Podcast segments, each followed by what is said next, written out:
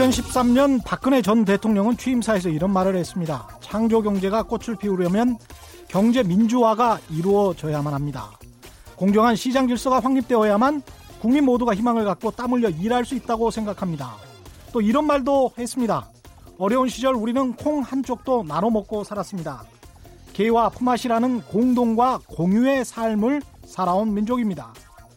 기억하십니까? 박근혜 전 대통령이 대선 전 외쳤던 핵심 공약은 경제 민주화였다는 것. 경제 민주화 전도사란 김종인 씨가 박근혜 대선 캠프의 핵심 인사였고 한때 김종인 씨는 박근혜의 경제 멘토라고 불렸습니다.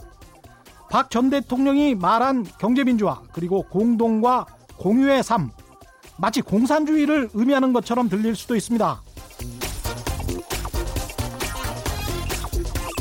그래서 묻는 겁니다. 나경원 자유한국당 원내 대표님. 대표님은 이렇게 말씀하셨죠. 문재인 정권의 경제 정책은 위헌입니다. 대한민국 헌정 질서를 정면으로 무시하는 헌정 농단 경제입니다. 제가 잘 몰라서 그런데요. 문재인 정부의 어떤 경제 정책이 구체적으로 위헌인지, 어떤 것이 대한민국 헌정 질서를 정면으로 무시하는 헌정 농단인지 언제라도 저희 프로그램 최경영의 경제쇼에 나와 나경민, 나경원 대표님의 식견과 통찰을 나눠 주시길 바랍니다. 초대합니다. 안녕하십니까. 세상에 이익이 되는 방송 최경영의 경제쇼 출발합니다. 오늘의 돌발 퀴즈 내기 전에 제, 제가 오프닝 멘트에서 그 나경원 원내대표를 초대했는데요. 대한민국 헌법 119조 2항을 읽어드릴 필요가 있겠습니다. 국가는 균형 있는 국민 경제의 성장 및 안정과 적정한 소득의 분배를 유지하고 시장의 지배와 경제력의 남용을 방지하며 경제 주체 간의 조화를 통한 경제 민주화를 위해 경제에 관한 규제와 조정을 할 수 있다. 이 헌법이라서 약간 어렵죠. 쉽게 말씀을 드리자면 적정한 소득의 분배를 유지하기 위해서 또 경제력 남용을 방지하기 위해서 또 경제 민주화를 위해서 정부가 시장을 규제, 조정할 수 있다. 이렇게 헌법에 되어 있습니다. 119조 2항에. 게다가 이런 적절한 규제와 조정 없이 대기업, 재벌, 사회적 강자들이 멋대로 자유롭게 다 해먹어라. 그런 나라 지구상에 없습니다. 최소한 선진국, 자유민주주의, 선진 자본주의 국가에는 그런 나라 없죠. 그래서 나경원 대표의 말을 제가 참 이해할 수가 없습니다. 이 정부의 경제 정책 중에 뭐가 위헌입니까? 국민들을 철진한 레드 컴플렉스에 사로잡히게 해서 어떤 정략적 이익을 노려 그런 말씀을 하신 거라면 그런 발언 자, 자체가 사사로운 목적으로 헌정을 농단하는 것이라는 점 명심하시기 바랍니다. 오늘의 돌발 경제 퀴즈입니다. 노동부가 취업 준비를 하는 청년에게 최장 6개월 동안 청년 구직 활동 지원금을 지급하기로 했는데요. 그 신청을 오는 25일부터 받는답니다. 물론 누구나 받을 수 있는 건 아니고요. 생애 한 번만 받을 수 있고 미취업자 중 졸업 중퇴한 지 2년 이내 중위소득 가구 이하에 속하는 청년만이 신청할 수 있다고 합니다. 오늘의 퀴즈 청년 구직 활동 지원금은 매달 매달 얼마일까요? 정답을 아시는 분은 짧은 문자 50원, 긴 문자 100원에 정보 이용료가 부과되는 샵 9730번, 샵 9730번으로 문자를 보내 주시거나 무료인 콩과 마이케이로 보내 주셔도 좋습니다. 정답 보내 주신 분들 가운데 다섯 분 선정해서 화장품 교환권 보내 드리겠습니다.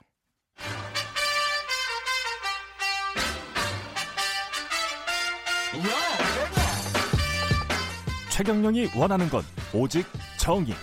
경제 정의를 향해 여러 걸음 깊이 들어갑니다. 최경영의 경제 쇼.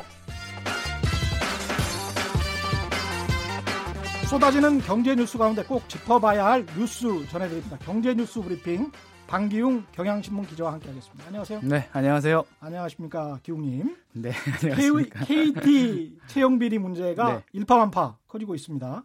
황교안 자유한국당 대표 자녀까지 뭐 연루됐다. 네. 이런 주장이 나오고 있네요.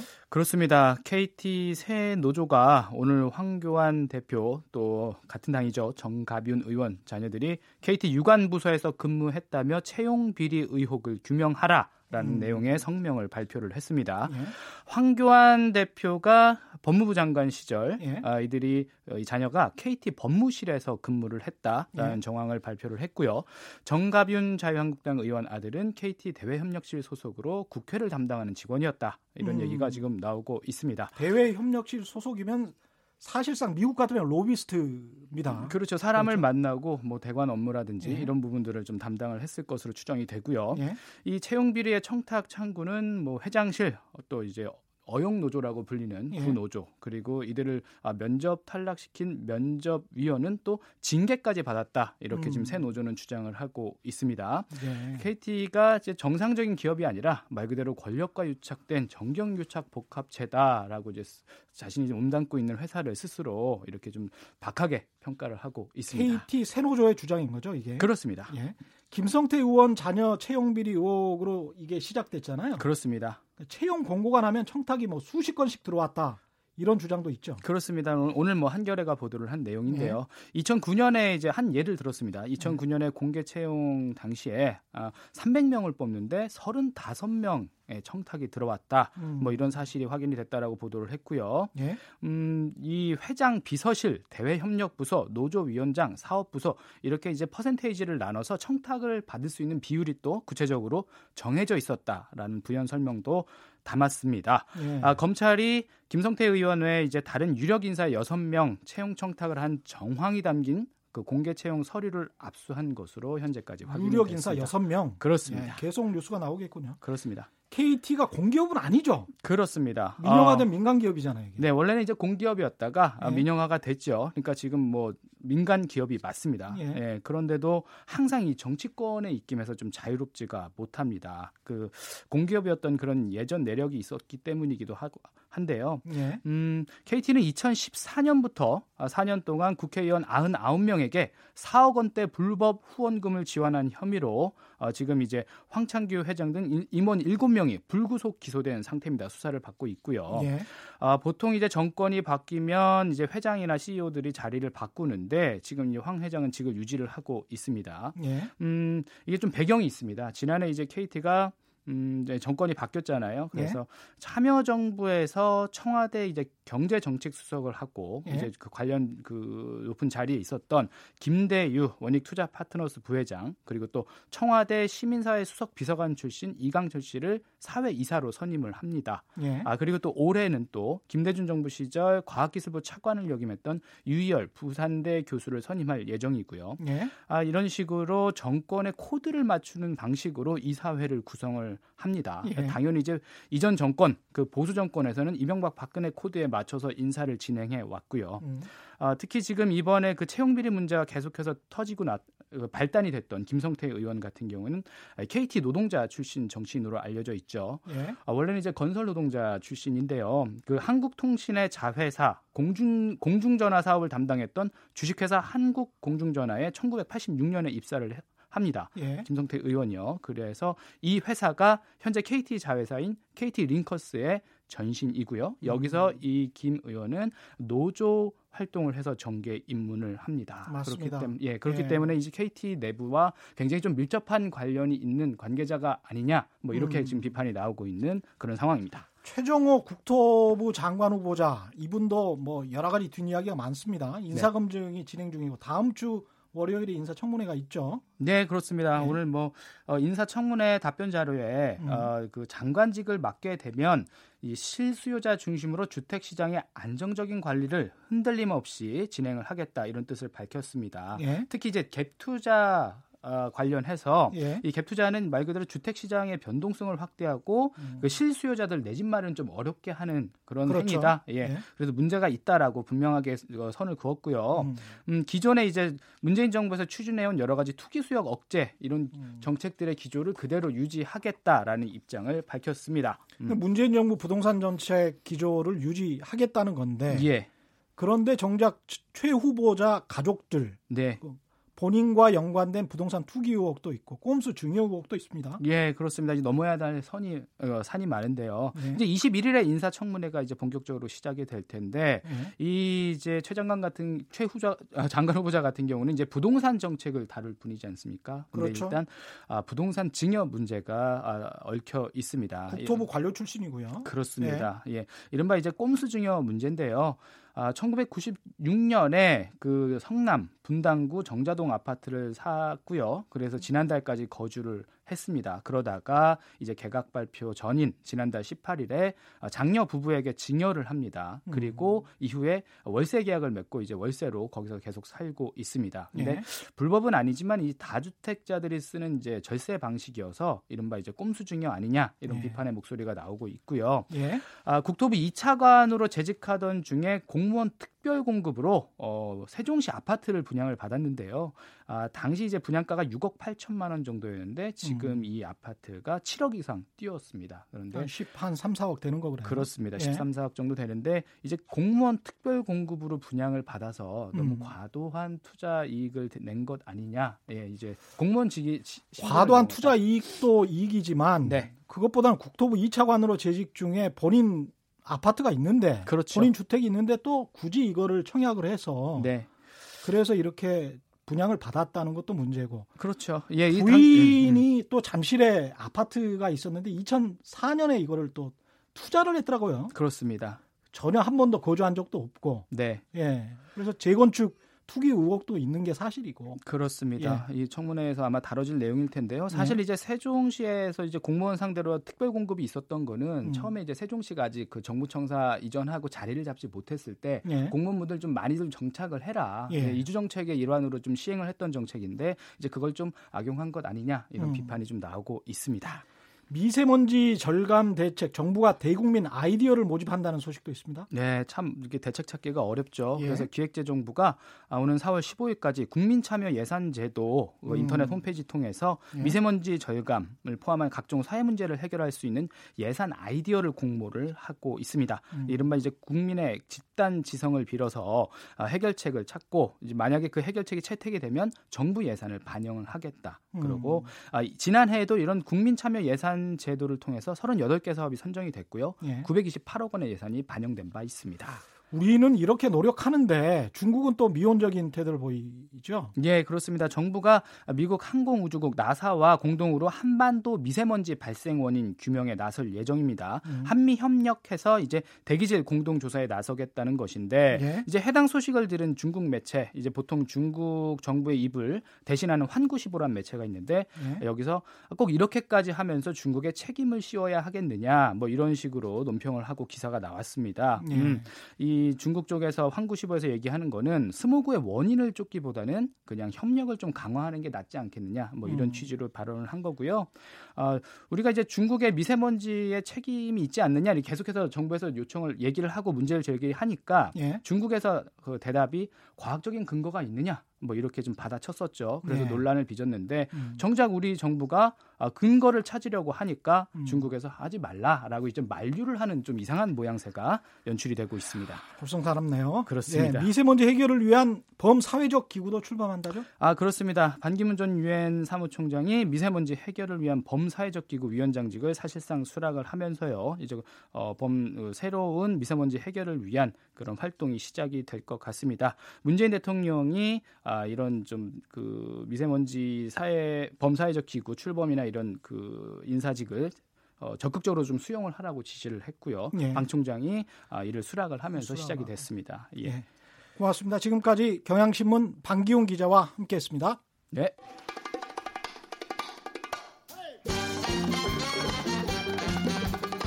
유쾌한 경영시의 한국경제 오도독 최경영의 경제쇼.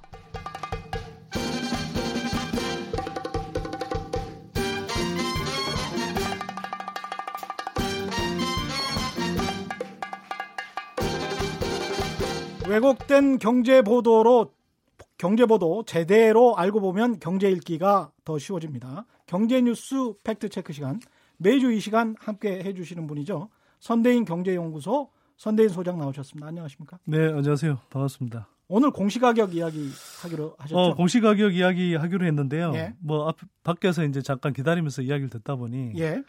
나경원 원내대표 이제 발언하신 거 관련해서 예. 말씀을 하시더라고요. 예. 그래서 제가 그 부분 관련해서 짧게 예. 조금 코멘트를 하고 넘어가면 좋습니다. 문재인 정부의 경제 정책은 네. 위헌이다. 네. 예. 뭐그 이야기인데 예. 나경원 원내대표께서 이제 발언하신 내용이 사실 언론의 왜곡 보도, 잘못된 음. 보도를 사실 인용하신 게 많거든요. 예. 그 대표적인 게 사실 지난주에 저희가 뭐 미리 예고하듯이 아마 짚었던 것 같은데 그 지난해 4분기 기준으로 해서 가계 근로소득이 굉장히 많이 줄었다. 예. 뭐 이런 이야기를 드렸는데 그게 제가 직접 비교할 수 없다. 음. 지난해 그 가계 동향 조사 때의 표본하고 올해 음. 저 아, 2017년 그 가계 동향 조사의 표본하고 2018년하고 2018년 4분기하고 완전히 다르다. 음. 직접 비교가 안 되는 건데 직접 비교를 해서 굉장히 많이 떨어진 것처럼 이야기를 했고 예. 그게 이제 외국 보도라고 제가 이제 좀 말씀을 드렸던 거죠. 예. 근데 실제로는 뭐 고령화되고 또 이제 1인 가구 중심으로 해서 이제 저소득층 샘플을 음. 많이 넣다 보니 예. 샘플의 특성 이제 샘플이 변화한 특성 때문에 그랬던 건데 음. 그게 이제 마치 정말 현실을 그대로 이제 반영하는 것처럼 예. 이렇게 이제 외국 보도가 많이 되는데 음. 그래 가지고 이제 나경원 원내대표께서 뭐 소득 참사, 분배 참사 이런 표현을 쓰셨어요. 그렇죠. 그러니까 네. 이게 이제 우리는 언론의 왜곡 보도가 음. 또 유력 정치인을 통해서 또 2차, 3차를 이렇게 이 확대 재생산되는 과정을 또 보고 있는 거예요. 정치적 수사로 확대가 되면서 그렇죠. 그게 과장이 되고 공격의 소재 그걸 다시 또 받아쓰기 보도를 또 통해서 그래서 이제 예, 소득, 언론 예. 정치인, 예. 언론 정치인 왔다 갔다 하는 그렇죠. 이런 이제 예. 왜곡된 현상들이 일어난 거고요. 예. 그 다음에 이제 나경원 원내대표께서 이걸 뭐 알고 말씀하신 건지 음. 알고 마, 알고 일부러 고의적으로 왜곡하신 건지 예. 아니면 뭐그 뜻을 모르셨는지 모르겠는데 이런 말씀도 하셨어요. 예. 뭐라고 하셨냐면 어 문재인 정부 들어와서 25조 원씩 세금을 더 걷고 있다.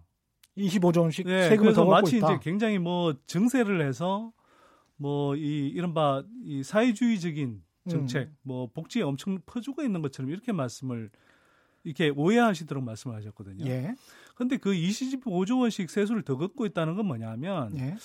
정부가 이제 이 예산 편성을 할 때 올해 요만큼 쓸 테니까 세금을 요만큼 걷겠다. 이게 제대로 이제 계산을 못한 거죠. 예. 예. 그 쉽게 말하면 이제 예. 이 기획재정부에서 계산을 정확하게 못한 거잖아요. 그렇죠. 연초에 계산을 잘 못한 겁니다. 예. 그런데 예. 이제 실제로 그도 보니 예. 세수가 더 많이 들어왔단 말이죠. 예, 그런 경우가 이제 지난 네. 정부에도 쭉 있었습니다, 사실. 그러니까 이게 예. 뭐 문재인 정부 들었으면 그런 게 아니고요. 예. 박근혜 정부 때도 이미 2016년에 음. 한 19조 원 정도 더 거쳤습니다. 그럼 그때도 같은 정책 기조였단 말이잖아요. 그러니까 너무 이렇게 정치적이고 이념적으로 가려고 하다 보니까 네. 그거를 낙인 찍기를 하는 것 같아요. 그러니까요. 사실은 이명박 그냥, 정부나 네. 박근혜 정부와 사실 지금의 정부가 그렇게 네. 크게 달라진 정책을 쓰지 않는다라고 네. 해서 좌파 쪽 진영에서는 네. 이 정부는 우파 정부다라는 이야기를 굉장히 많이 하고 있는데 네. 이게 베네수엘라식 무슨 사회주의 정책이다 이렇게 또 나경원 원내대표는 말씀을 하시니까 네. 예 그거 참. 정확히 팩트는 좀 확인을 하는 게 나을 것 같다는 그러니까요. 그런 말씀이시죠. 이게 뭐 네. 나경원 의원이 지금 몇 선 하셨는데 네. 세수 초과라는 것의 의미를 잘 모르고 음. 마치 무지막지하게 증세를 하고 있는 것처럼 표현하셨다면 음. 그건 알고 하셨다면 굉장히 악의적인 공격인 것이고 예. 모르고 하셨다면 진짜 무식한 겁니다. 예. 자, 지금 오늘 예. 네, 오늘 뭐, 말씀하실 내용은 공동주택 공시가격 네네. 잠정안이 지난 14일에 정부가 발표했죠. 네네. 예. 이 보도 내용이 좀 문제가 많습니까? 잠정안에 대한 뭐 보도 내용이 많죠. 예. 그러니까 제가 이제 그 가장 좀 안타깝게 보는 내용은요. 예. 기본적으로 이 이제 정부의 발표 내용이 대다수 가게들한테 큰 어 크게 막 그 뭡니까 재산세 부담이 늘어날 정도로 예. 크게 영향을 미치지는 않습니다. 그러니까 대부분 한 70%의 음. 그것도 이제 집이 없는 분들은 빼고 예. 주택을 뭐 소유한 분들 그 70% 우리나라 음. 이제 무주택 가구 한 45% 되고 그렇죠. 유주택 가구가 55% 정도 됩니다. 그러니까 그 유주택자들 중에서도 한 예? 70% 정도는 예? 사실 재산세 부담이 거의 늘어나는 게 없거든요. 그러니까 55% 네. 가구의 70% 정도는 재산세 네. 부담이 크게 늘지는 않는다. 네. 그런데도 불구하고 네. 이제 언론 대다수의 이제 언론 보도들을 보면 음. 이제 뭐 굉장히 극소수 그 고가 주택을 가진 음. 이런 분들의 이제 세부담이 늘어난다라는 걸 강조하면서 예. 이게 마치 굉장히 급진적이고 과격하게 세금을 올리는 것처럼 예. 이렇게 보도를 하고 그렇게 함으로써 이제 아 이건 너무 지나친 것 아니냐라는 식의 이제 여론을 자꾸 자극하려는 그런 식의 보도를 저는 하는 것 같거든요. 저도 이렇게 봤는데요. 네. 숫자를 봤는데 이제 서울에 뭐 한 5억 정도 되는 아파트였는데 네. 네.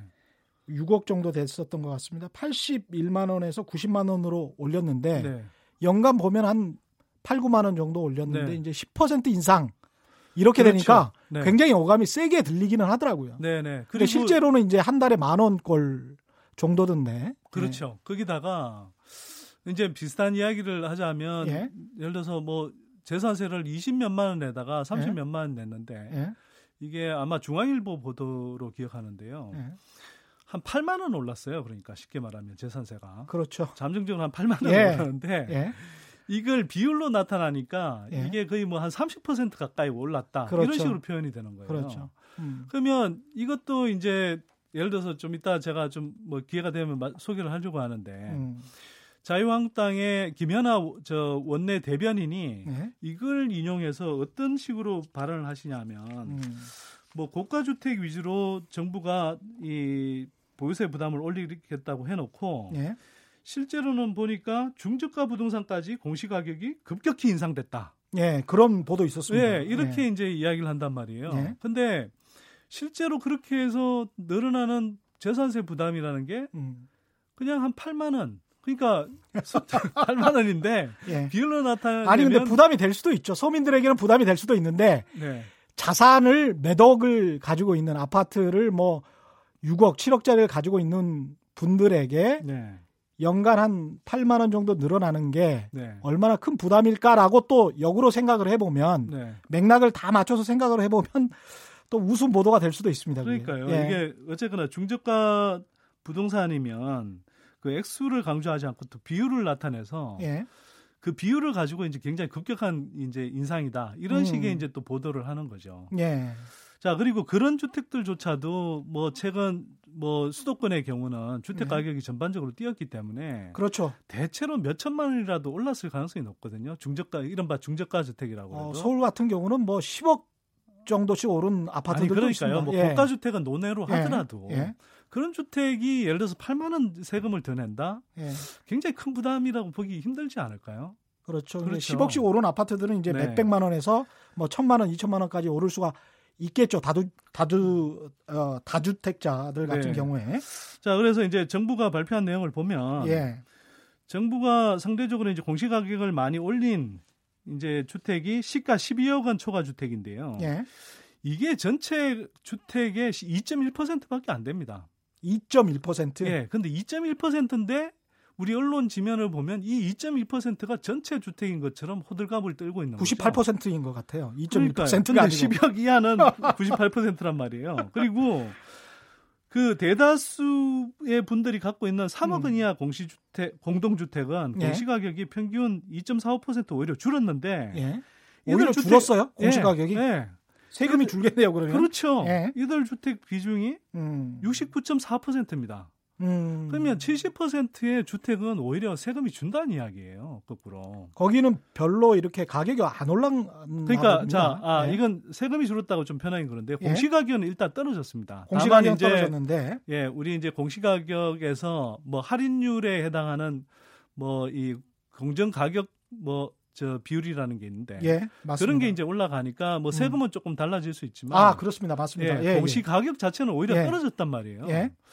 예. 그러니까 이 70% 공정 대다수의 예. 예, 분들이 갖고 있는 건 설명을 안 해주고 음. 일부 이제 뭐 초고가 주택을 갖고 있는 분들의 세부담이 엄청 늘어난 것처럼 이제 좀 제가 보기에는 과장 보도를 한다. 예. 이런 게 있고요. 그 다음에 음. 이게 여러 신문에서 이런 제목으로 보도했는데 서울 아파트 공시가 12년 만에 최대폭 상승 이런 제목이 많이 쓰였어요. 예. 근데 이건 사실 아닙니까? 사실이긴 한데 한번 예? 좀 생각을 해보면 예? 우리가 이게 공시 가격이라는 것은 기본적으로 시세 반영을 하는 거잖아요. 그렇죠. 그러면 시세가 서울의 경우에 음. 12년 전인 그러니까 2006년에 급등했고 예. 지난해 급등을 했습니다. 맞습니다. 그러면 시세가 급등한 한 다음 해에 예. 이제 공시 가격에 반영이 되는 거거든요. 17년, 18년 많이 올랐죠. 그러니까 예. 2006년이 이제 급등했던 지역이 저 급등했던 해이기 때문에 음. 12년 전에 그때 시세가 급등해서 그 다음 해에 공시 가격이 그걸 반영해서 오르는 게큰 음. 문제가 아니잖아요. 음. 그리고 2018년에도 당연히 급등했으니까 올해 공시 가격이 급, 뭐 상대적으로 많이 오르는 게 큰 문제가 아니잖아요. 제가 이, 것과 관련해서 이제 단적인 네. 예를 네. 들을 수 있는 것이 최정호 국토부 장관 후보자 부인이 소유하고 있는 네. 아파트 잠실에 네. 있는 아파트 전용 면적 59제곱미터 아파트인데요. 2018년 공시 가격 기준으로 해서 신고를 했더라고요. 네, 네. 인사청문회 자료를 보니까 7억 7천만 원으로 신고를 했어요. 네.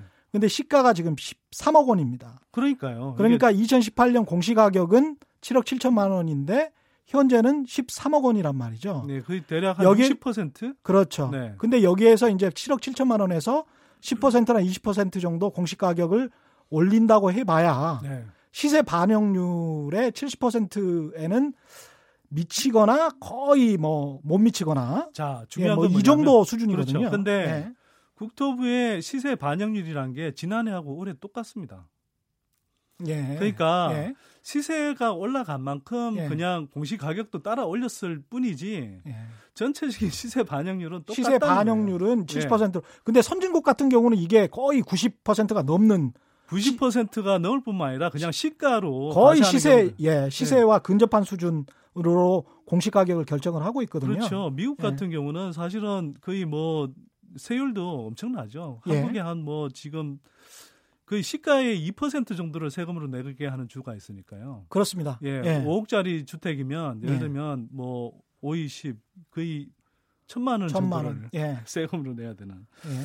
자 거기다가 이러다 보니까 이게 정말 시세 반영률을 제대로 이 국토부에서 산정해서 제대로 이렇게 반영했는지에 대해서는 오히려 좀 검증이 부족해요. 예. 예를 들면 어, 아파트 실거래가 기준으로 해서 광주는 지난해 9.08% 뛰었고 대구는 4.0% 뛰었는데 예.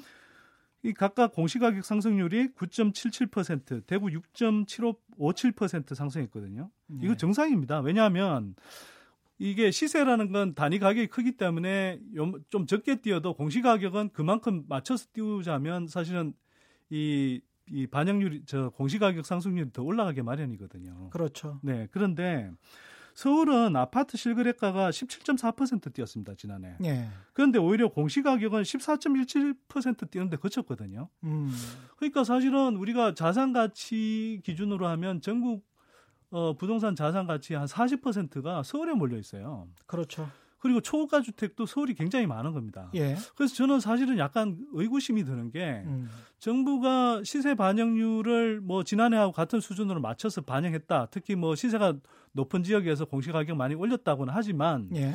실제로 시세가 그렇게 많이 올라간 고가 주택에 음. 그 시세 반영률이 정말 제대로 올라간 것이냐에 음. 대해서는 기자분들이 조금 더 수고를 하셔서 이 좀 추가적인 취재를 좀 하시는 게 맞다 이렇게 저는 보는 거죠. 근데 왜 이렇게 마지막으로 네. 네. 항상 비슷한 보도 공시 지가도 네. 지난번에 한 두 달 전에도 마찬가지 보도였고요. 네. 네. 공시 가격도 그렇고 항상 왜 이렇게 같은 보도를 하는 걸까요? 한국 언론은.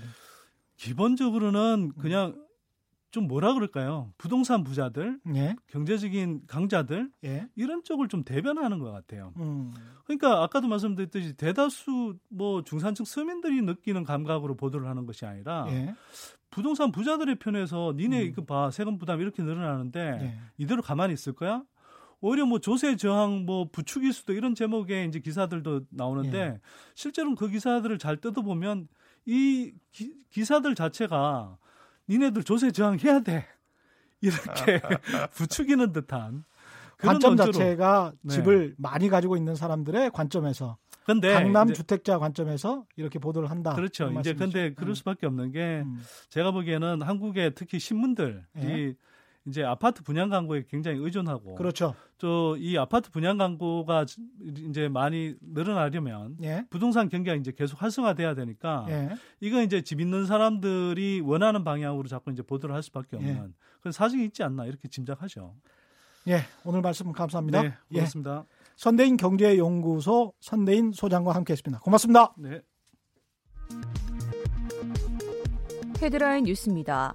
문재인 대통령은 장자연, 김학의, 버닝썬 사건과 관련해 공소시효가 끝난 일은 그대로 사실 여부를 가리고 공소시효가 남은 범죄 행위가 있다면 반드시 엄정한 사법 처리를 해주기 바란다고 밝혔습니다.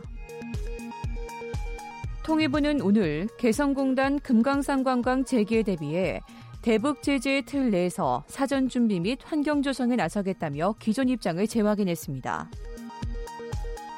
금연구역에서 담배에 불만 붙여도 최고 10만 원의 과태료가 부과됩니다.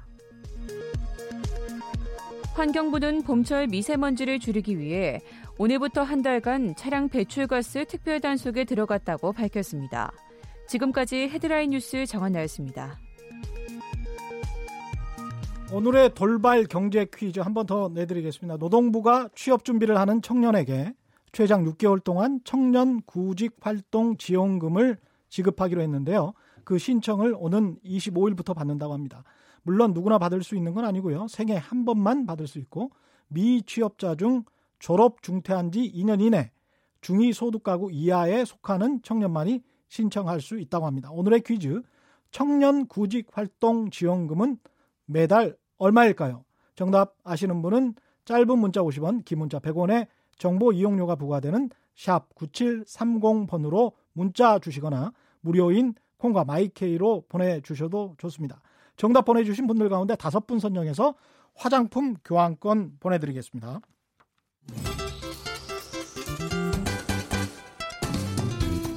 인간미 넘치는 진짜 경제 이야기 최경영의 경제 쇼. 경제가 바꾼 역사적 사건이나 역사 속 경제적 의미를 짚어보는 전우용의 역사 속 경제 이야기 시간입니다. 역사학자 한국학 중앙연구원 전우용 교수 나오셨습니다. 안녕하십니까? 네, 안녕하세요. 오늘 용산 이야기 해주신다고요? 용산 굉장히 좀 상징적인 곳입니다. 굉장히 좀 요즘 뜨겁죠. 예. 값도 많이 올랐고 뭐 마용성이라고 한다든가요. 예. 언뜻 또 저는 용산 참사도 생각이 나고.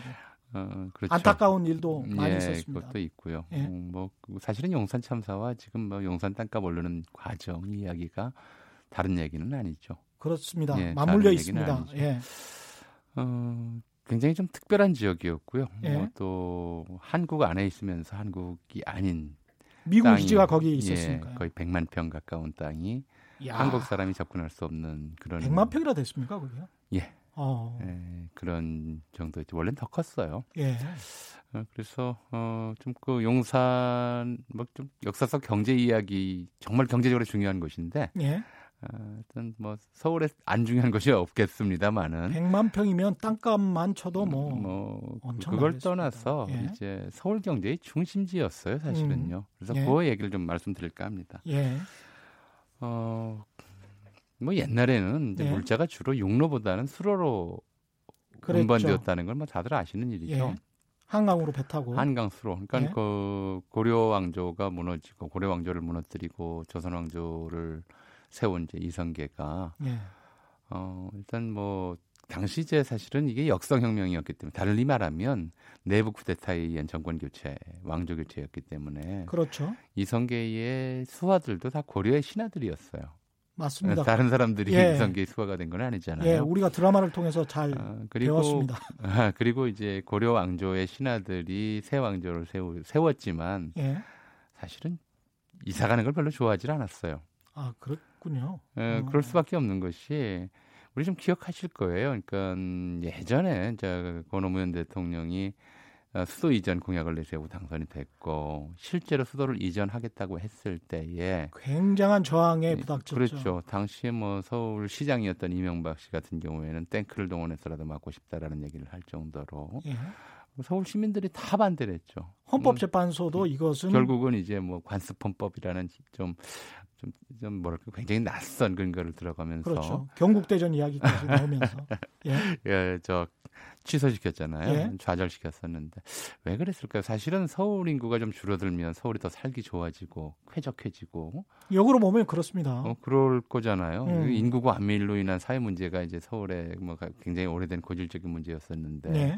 인구가 한 20%만 줄어도 뭐 교통 소통도 나아질 것이고요. 네. 오만 이제 굉장히 많은 이제 사회 문제들이 좀 해결될 텐데 그래도 반대를 했어요. 네. 이게 첫째는 뭐 땅값 문제라고 이제 많이들 생각을 하시지만 또 네. 하나는 그 땅값과 더불어서 어, 이 동네에 이른바 사회적 네트워크가 붙어 있거든요. 이 동네라는 거는 서울?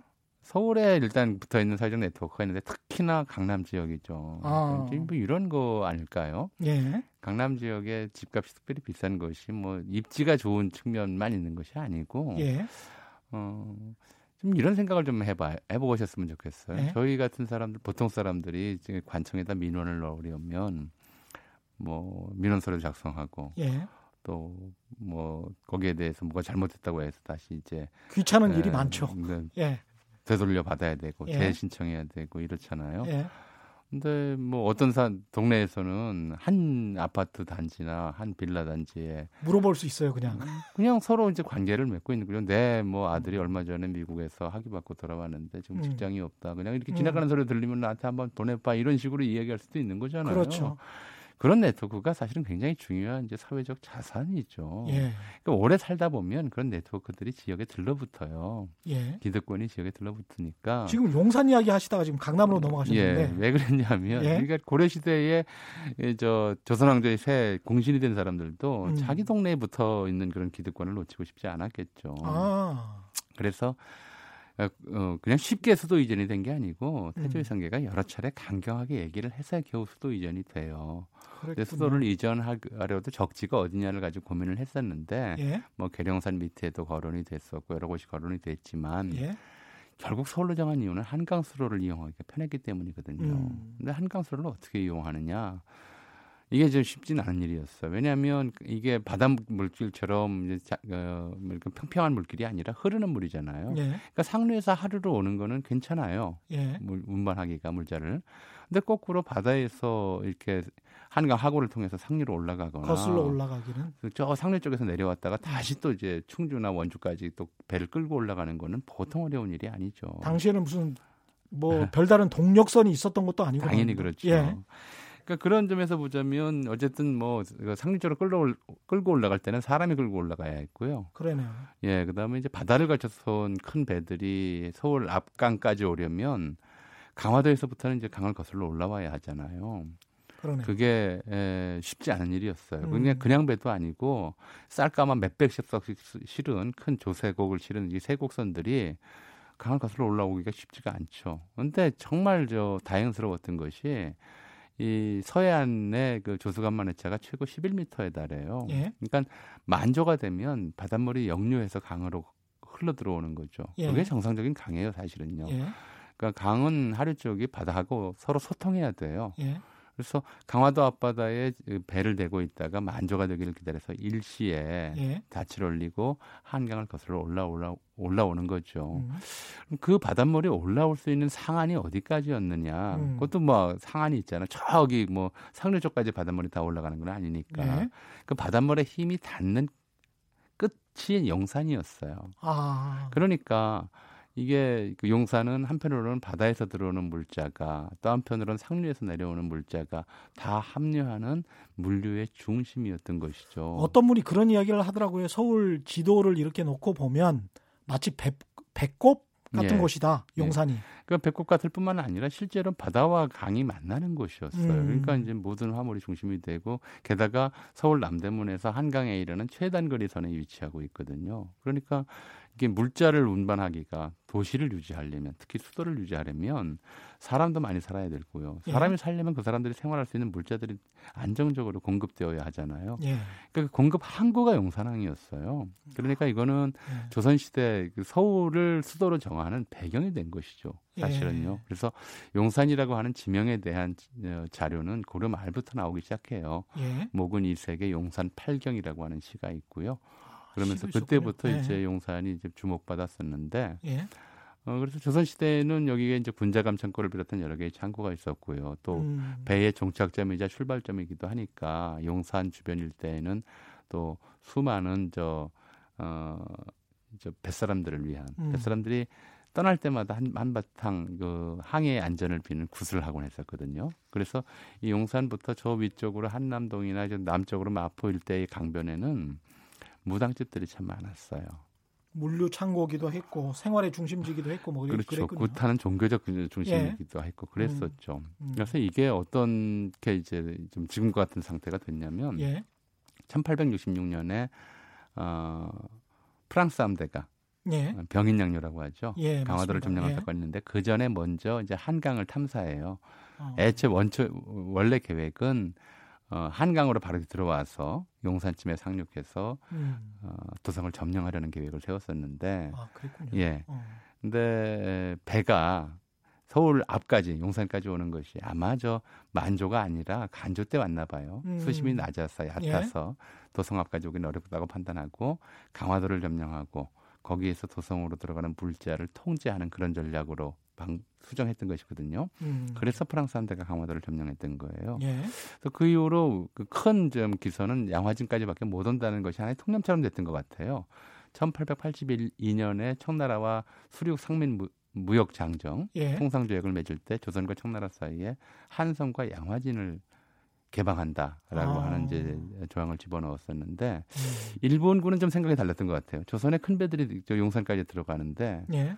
왜 그 양화진까지만 그 개방을 할 거냐. 예. 그래서 일본 해군이 다시 탐사를 합니다. 오. 어. 그리고 만조를 이용해서 해봤더니 음. 큰 군함도 어, 만조만 이용하면 용산까지 올 수 있다. 그래서 어. 이저 그 조청상민 수륙 무역 장정의 이 조항을 바꿔서 한성과 음. 용산을 개방하는 것으로 바꿉니다. 그 예. 1885년께예요. 예.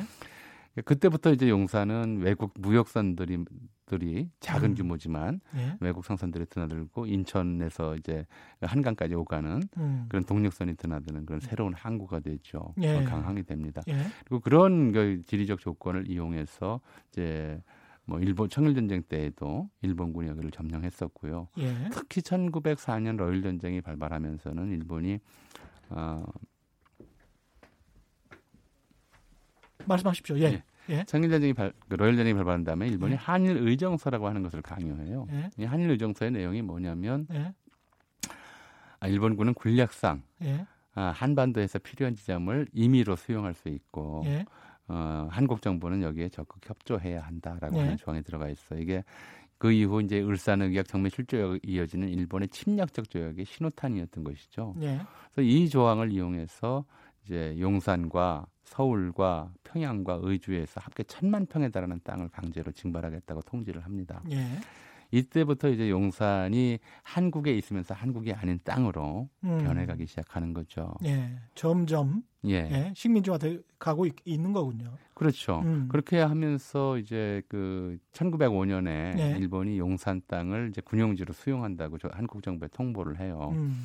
어 근데 말이 천만 평이고 음. 또 서울에서는 어, 지금 서울역 부지, 예. 또 용산의 군용 군용지, 예. 철도 관사기지 등 예. 해서 총 300만 평을 요구했어요. 그냥 내놓으라고 한 거죠. 예. 근데 뭐 그걸 보상을 대한제국 정부가 아무리 저 그 일본에 좀 그러니까 압력해서 꼼짝을 못하는 상황이라도 음. 일반 어, 민유지를 아무 예. 보상도 없이 해주고 그 보상도 없이 수용할 수는 없는 거 아닙니까? 예. 수용해서 일본에게 줄 수는 없는 거니까 그러니까 돈이 없으니까 이제 수용을 못하고 시간을 음. 끄니까 일본군이 아주 협박을 하는 거죠. 음. 한국 정부의 재정 형편이 어려운 점을 감안해서 음. 특별히 20만 원을 줄 테니까 그걸로 다 수용해라. 20만 원으로 천만 평을 내놓으라는 거예요. 예. 평당 2전이었어요. 예. 거리. 예. 당시 설렁탕 한 그릇이 한 50전 했거든요. 그러니까 아, 말도 안 되는 돈으로 내놓으라고. 당하는 사람 입장에서는 원통했겠습니다. 했던 것이고 게다가 특히나 문제는 예. 일본군이 수용하겠다고 요구한 땅이 서울의 공동묘지였어요. 예. 그러니까 용산은 이제 어, 도성 안에 안이 아니고 도성 밖이었죠. 음. 어, 예. 조선 시대의 법 지금도 사실은 어, 그런 관습법이 있어요. 예. 어떤 관습? 잠깐만요. 저희 음. 일제 시대 이야기 넘어서 영산 미군 기지까지 이야기를 해야 되는데 예. 오늘은 이만 마치고요. 너무 얘기가 길었나 예. 보죠. 다음 주에 예. 좀 계속 말씀해 주십시오. 네, 알겠습니다. 예. 전우영 교수셨습니다. 고맙습니다. 오늘 돌발 퀴즈 정답은 월 50만 원이었고요. 오늘도 많은 분들이 문자 보내주셨습니다. 6173님 청년들에게 귀하게 사용됐으면 좋겠습니다. 취준 취준생들 화이팅 이렇게 말씀하셨습니다. 오늘도 함께 해주셔서 감사드리고요. 지금까지 세상에 이익이 되는 방송 최경령의 경제쇼였습니다. 고맙습니다.